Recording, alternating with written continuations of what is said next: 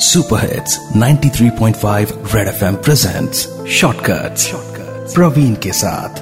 ये है बड़े वाले छोटे किस्से। छोटे किस्से। प्रतिमा को स्कूल बहुत पसंद था। स्कूल के नाम से ही उसके चेहरे पर ना मुस्कान आ जाती थी।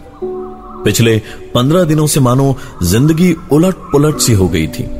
हर सुबह उठकर एक ही सवाल पूछती थी वो। माँ स्कूल कब खुलेगा? माँ भी बड़े प्यार से समझाती। बस कुछ दिन और बेटा। छुट्टियों में प्रतिमा दिन भर माँ के काम में उनका हाथ बटाती। पर आज आज प्रतिमा की खुशी देखते बन रही थी क्योंकि कल स्कूल खुलने वाला था। प्रतिमा ने अगले दिन के लिए जम के तैयारी की और एक्साइटमेंट में वो स्कूल खुलने के एक घंटे पहले वहाँ पहुँच गई।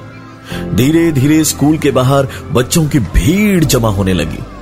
प्रतिमा एक एक को देखकर मुस्कुराने लगी, क्योंकि स्कूल खुलने का मतलब हर इंसान के लिए अलग अलग होता है। प्रतिमा को खुशी इस बात की थी कि वो एक बार फिर से स्कूल के बाहर बच्चों को कैंडीज बेच पाएगी।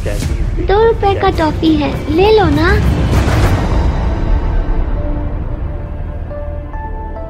Super hits 93.5 red FM presents shortcuts Praveen के साथ ये है बड़े वाले छोटे किस्से। छोटे किस्से।